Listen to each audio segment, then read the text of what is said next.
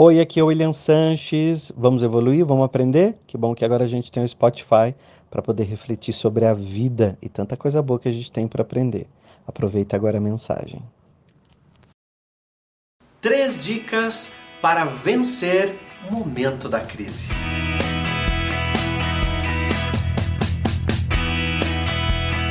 A primeira dica muito importante é você parar com essa mania de que está no mundo de provas, de expiações, de sofrimento. Essa justificativa não vai te levar a lugar algum.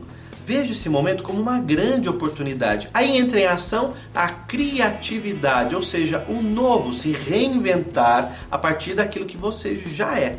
É hora de você usar os seus talentos e colocar em prática aquilo que você sabe fazer de melhor.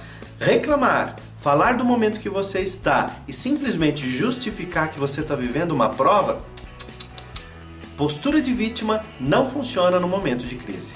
Segunda dica, olha, saia do individualismo. Existem mais pessoas passando pelo momento que você está passando. É um momento de união. Será que não está na hora de você unir forças, talentos e recursos para seguir adiante? A caminhada fica muito mais prazerosa quando se divide o peso da mala. A terceira dica é relacionado a oportunidades. Você sabe de onde vem a palavra oportunidade? A palavra oportunidade vem de obiportus, que significa vento oportuno. Na antiguidade, os romanos tinham mania de dar nome aos ventos. E o obiportus era um dos ventos mais esperados, porque era o vento que empurrava o navio em direção ao porto porto com sentido de porta, que dá a sensação de segurança. É o mesmo sentido essas duas palavras. Quando você enxergar essa nova oportunidade, você vai se sentir novamente seguro. Agora é necessário enxergar o vento oportuno. Você consegue ver o vento?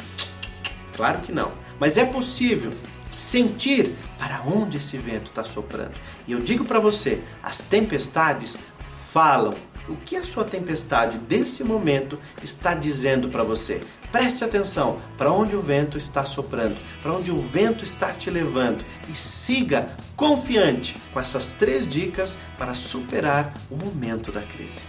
Não viva a derrota. Você é um vitorioso, você é um terreno da vitória e o terreno da vitória não é fértil para a crise.